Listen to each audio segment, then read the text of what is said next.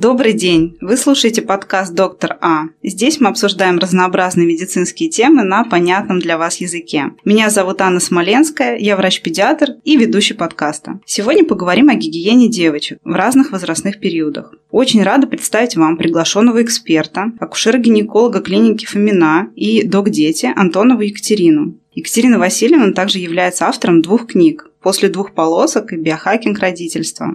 После долгого приветствия и представления. Здравствуйте, Екатерина. Искренне рада, что вы согласились записать со мной подкаст.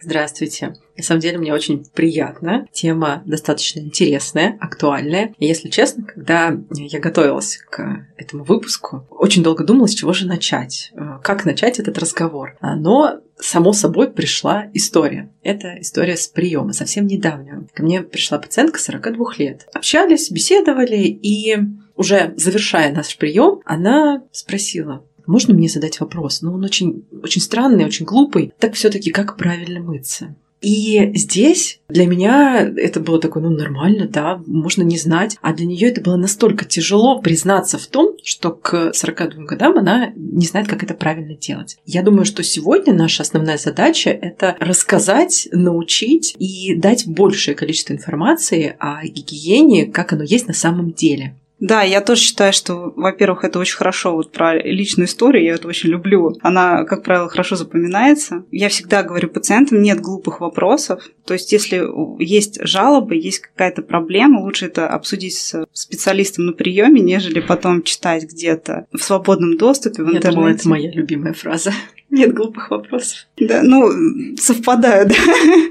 Не зря мы общаемся. Наше мнение совпадает. Да, нет глупых вопросов и нет неудобных вопросов на приеме у врача. Особенно у гинеколога. Здесь мне тоже хочется еще дополнительно сказать к тому, что гинеколог – это тот специалист, которому можно рассказать все и даже немного больше. Итак, гигиене девочек. Как часто и насколько тщательно нужно подмывать девочку? И как это изменяется с течением возраста, в степени приучения к горшку и так далее? Почему? Потому что тоже личная история. Я педиатр. В беседе выясняется, что девочку подмывают с моющими средствами после каждого мочеиспускания, например, на первом году жизни. И так далее. Помогите разобраться в этом вопросе. Тут на самом деле все просто. Должна быть золотая середина. Много плохо, мало тоже плохо. Если мы говорим о возрасте, когда еще ребенок носит памперсы, то обычно это по мере наполнения памперса и, соответственно, по мере дефекации. То есть, если был стул, то да, действительно стоит ребенка подмыть. Если же стула не было и просто ходит пару часов, ничего страшного нету в том, что ребенок походит в мокром памперсе. Кстати, точно так же совсем недавняя история. Пациентка говорит, я не знаю, как можно менять такое огромное количество памперсов, и выяснилось, что после каждого пописа меняется, подмывается, но так тоже нет. Это связано с особенностью строения женских половых органов, в том числе у девочек, особенность слизистой в данном случае. Потому что к юному возрасту, пока еще не наступил период пубертата, достаточно слизистая, истонченная, подвержена различным травмам. Это связано с тем, что нет гормона эстрогена и не вырабатывается достаточное количество слизи, защитной слизи, которая бы защищала от травм от бактерий. Так вот, слишком хорошая гигиена – это тоже плохо. Вымывать все, что есть, даже в том минимальном количестве, которое она есть, это тоже не есть хорошо. И, коль уж мы заговорили о средствах гигиены, то тоже здесь прям шок-контент. Они не нужны. По большому счету никому не нужны ни на каком возрасте, ни на каком этапе взросления, будь то новорожденная, будь то уже взрослая женщина. Достаточно простой воды для гигиены, но при этом совершенно не против, если хочется взять какое-то специальное средство. Важно отметить, что оно должно быть с нейтральным pH. Это первое правило. Да. Второе правило, там не должно быть никаких красителей, увкуснителей и так далее, и так далее. То есть каких-то ярких запахов, блесток и так далее. Потому что, кстати, этим очень грешат подростки, хотящие, чтобы все было прекрасно, все было замечательно и красиво, главное. Так блестки это перебор. Это проблема, да, это перебор. Поэтому к средствам гигиены нужно подходить максимально спокойно. Как часто их нужно использовать? Обычно это рекомендация несколько раз в неделю. Либо, если мы говорим о новорожденных, о периоде, когда мы носим памперсы, то, опять же, после каждого стула, да, можно использовать. Если загрязнение не удается смыть водой, то, пожалуйста, да, можно. Вот, а вот еще хотела спросить, это такая педиатрическая классическая фраза, что девочку мы подмываем спереди назад, то есть это актуальная история. Это актуальная история, безусловно, и во всех учебниках, во всех гайдах так написано. Но да, тут хочется сказать о том, что давайте будем чуть ближе к жизни. Реальности. Да, чуть ближе к реальности. Ситуации бывают разные. И если еще в периоде новорожденности мы можем как-то этот вопрос проконтролировать максимально, обычно девочку предлагаем класть на локоть, чтобы она лицом вверх была, и, соответственно, таким образом струя воды льется на живот. В правильном направлении. Да, в правильном направлении, и все прекрасно. Но представим трехлетку, которая уже активничает, которую ты уже никак не положишь на ручку и не поддержишь, и которая хочет, тем не менее, мыться сама даже. Объяснять, да, рассказывать, да, правила, но не то, чтобы если мы так не делаем, то обязательно все будет плохо и ужасно, и грязно, и какие-то бактерии перебегут. Они, так или иначе, флора у нас достаточно разнообразна. И, к слову сказать, микрофлора содержит огромное количество бактерий. Многие полагают, что во влагалище любой женщины, неважно, это ребенок или это взрослая женщина, должно быть стерильно. Там совсем не стерильно. Там огромное количество бактерий живет, больше 300 видов. Я бы даже сказала, что это очень плохо, если там стерильно. Да. Вам не понравится. Совершенно точно, вам не понравится. Вот, возвращаясь, кстати, к вопросу микробиоциноза, влагалища и так далее. Вот много копиев сломано. Нужно ли убирать первородную смазку с половых губ, когда внутри остается, да, что-то после родов? И я, например, это вижу уже у 2-3-месячного ребенка эти наложения. Тут точно так же нам нужно выбрать что-то среднее, потому что многие педиатры, не все, слава богу, сейчас не все, придерживаются каких-то полярных лагерей. Кто-то говорит вымыть срочно, быстро и на первичном же приеме, да, когда мы приходим на патронаж к ребенку, а кто-то говорит не трогать вообще, не заглядывать, никогда не смотреть и ничего не делать. Тут, конечно, опять же, выбираем золотую середину. Да, мы смываем при каждом подмывании, смываем одним движением, но это не вытирание, не стирание. За раз. То есть не нужно это убрать сразу. То есть не надо использовать при этом никакие тампоны, ни с маслами, ни с чем, ни ватные палочки, тем более. То есть мы просто подмываем обычным способом, обычной водой, просто рукой смывая. Обычно это делается пальцем, чуть приоткрывая большие половые губы, и все. То есть ничего больше не нужно, и это не значит, что вы что-то смоете, всю полезную флору, или наоборот, если эту флору оставить, то если эту смазку оставить, то обязательно что-то будет воспалиться. Сразу гнойный вульвит, страшное случится. Нет. Кстати, коль уж мы заговорили о вульвитах, у девочек до пубертата это очень частая история, и по большей части, скажем так, 95% этих вульвитов проходят самостоятельно и не требуют никакого вмешательства. Да, но опять-таки это, наверное, связано с особенностями гормонального фона. Да, безусловно. И вот, возвращаясь к этим особенностям, часто сталкиваемся с синехиями, то есть это когда половые губы, слипаются, грубо говоря. Вот тут тоже очень много мнений: убирать, не убирать, лечить, не лечить, разводить, не разводить. Синехии действительно будоражат умы многих, как родителей, так и педиатров. Есть несколько важных моментов по поводу синехии. И это прям запомнить, записать и повторять как мантру. Синехии никогда не сохраняются во взрослом возрасте.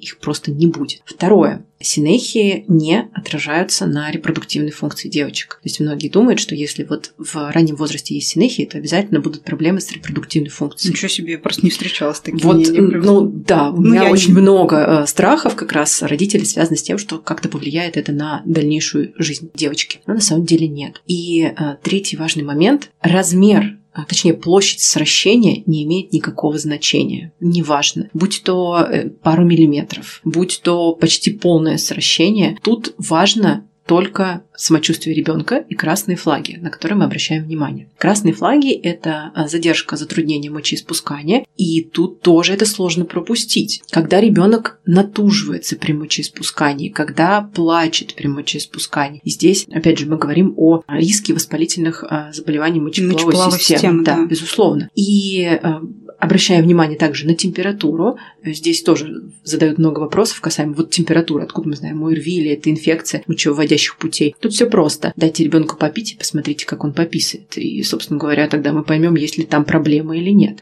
Если ребенок беспокойный, плачет, тужится, то да, есть проблема. При этом Соответственно, лечение у нас есть несколько подходов, у нас есть несколько препаратов, есть гормональные препараты, женские гормоны, эстрогены, и есть хирургическое. Местно, да, это только местное. И есть хирургическое разведение синехии, к чему мы прибегаем крайне редко. В своей практике я встречала один-единственный раз, и это было строго по показаниям, была острая задержка мочи, и требовалось действительно разделение. Да. То есть, извините, тут либо разделять, либо пункцию мочевого пузыря делать. Да, да? Ну то есть в других случаях разделение совсем не требует. Еще раз повторюсь, площадь сращения вас не должна пугать, что осталась какая-то маленькая дырочка или не очень. Неважно. Важно, как чувствует себя ребенок. В первую очередь обращаем внимание на это. Местные эстрогены, когда мы добавляем местные препараты, то точно так же родители по большей части замечают такой эффект. Вот мы мажем, все разделяется, все проходит, а потом что? А потом все возвращается. Ну, то есть это терапия, которая поможет на сейчас. Она нужна в том случае, если ребенок беспокойный, если постоянно обращает на это внимание, если что-то щипит или частые вульвиты, да. Мы можем полечить в таком случае. Ну, либо да, рецидивирующие какие-то инфекции мочевые. Да, безусловно. Вот.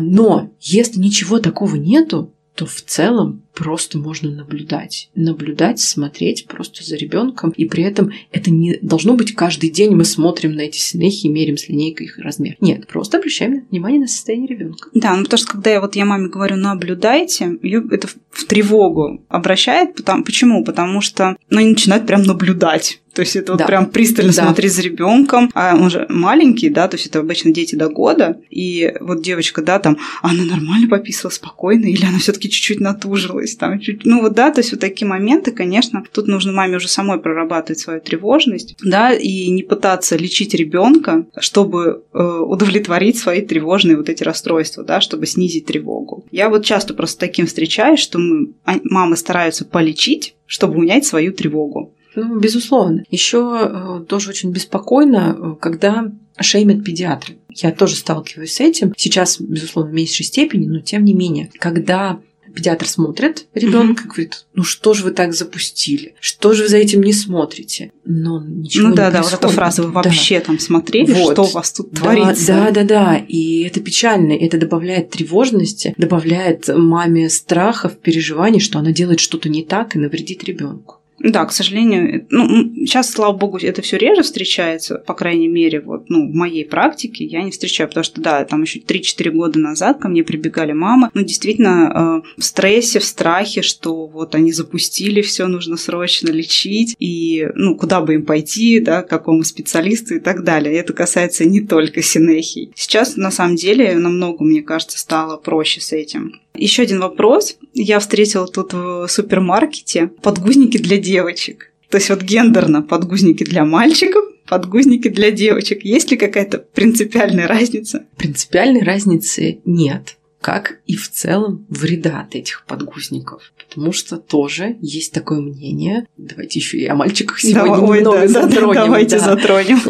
Поговорим, что вреда от этого нету, если мы меняем регулярно. Кстати, это еще и такое начало нашего следующего вопроса касаемо средств гигиены. Мы начинаем с раннего возраста, памперсы. И здесь у меня есть история. Это прекрасная история, и я все время ее рассказываю. Да, когда у меня родился старший сын, и моя мама пришла в гости, увидела огромное количество памперсов. Она знает, как лучше. И она говорит, убирай все памперсы. Это ужасно. Пеленки, пеленки. Только пеленки. Когда она сменила какую-то пеленку по счету, она говорит, быстро принеси мне памперсы. Поэтому средства гигиены одноразовые не имеют гендера, это не принципиально важно. Второе, они не вредны, если менять их регулярно, если мы не ходим целый день. Регулярно это как? Это по мере наполнения и, естественно, после идентификации обязательно смена. Но и то, если вдруг так случилось, что ребенок спит, и вы не сменили в первую же минуту после того, как он покакал, он еще спокойно спит, но ничего страшного. Допустим, там будет покраснение. Посушите попу, проветрите, помойте без каких-либо средств, и в целом все этого достаточно.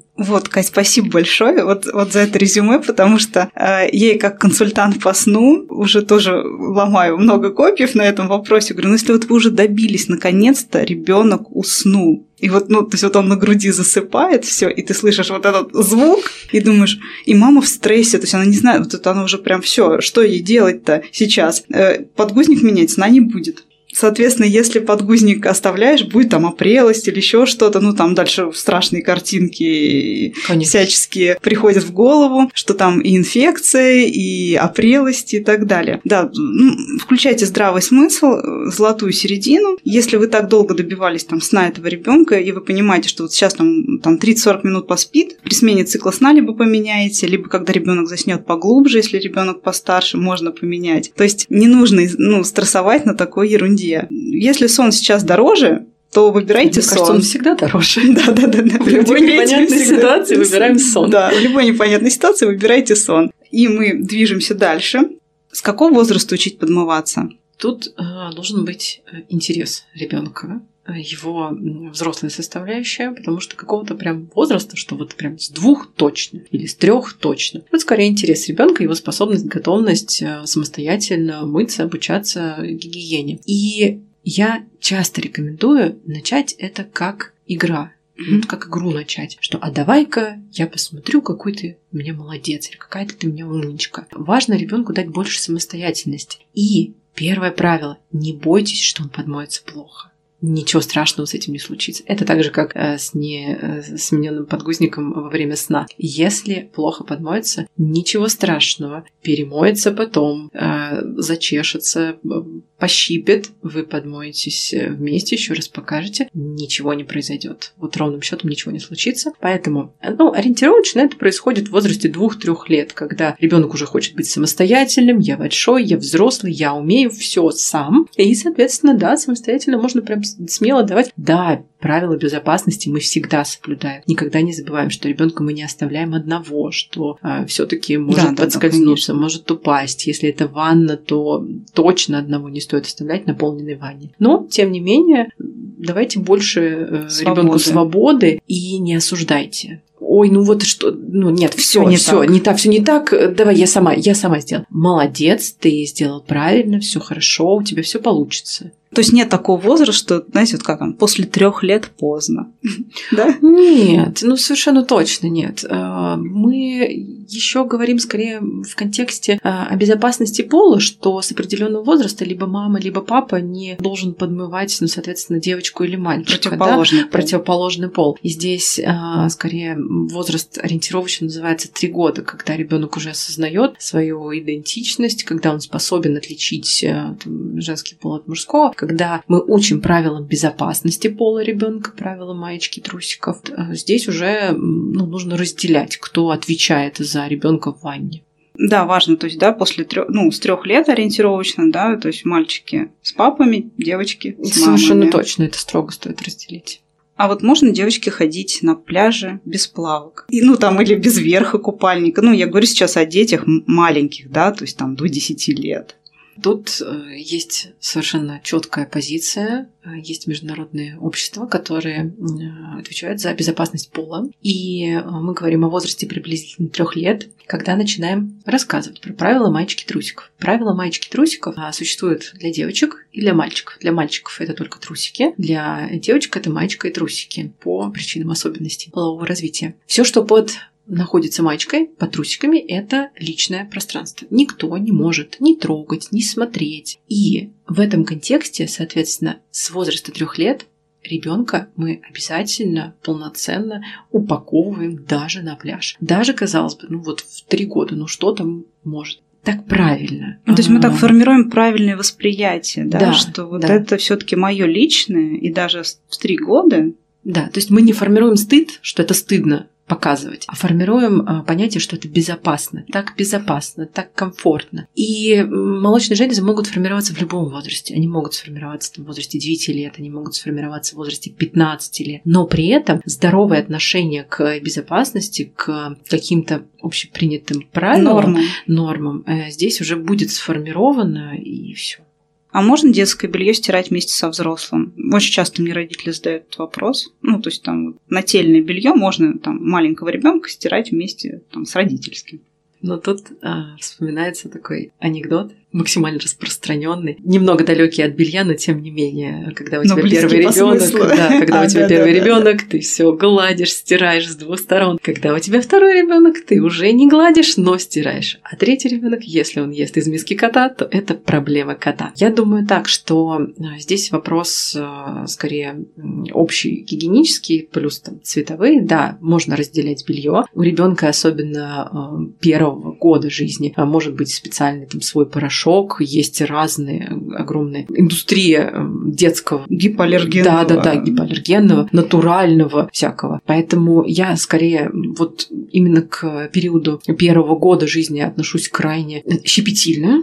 Поэтому одежду новорожденного и белье в том числе ты не постираешь со своим. Но в более взрослом возрасте принципиальной разницы нет. Стирается при высоких температурах, поэтому нет. Даже если мы выбираем там стирку на 30 градусов, это какое-то такое, то так или иначе загрязнение удаляется. Бактерии не живут во внешней среде. Ну, многие бактерии. И тоже я недавно как раз обсуждали тему инфекции, передающейся половым путем. Они не передадутся так, если вдруг такое случилось. Да, даже рядом полежал. Да, рядом полежал. Нет, не выживает. Просто во внешней среде. Если бы выживали, это нам было бы тяжелее выживать. Было гораздо тяжелее. Я думаю, что мы, может, не выжили. Да, наверное.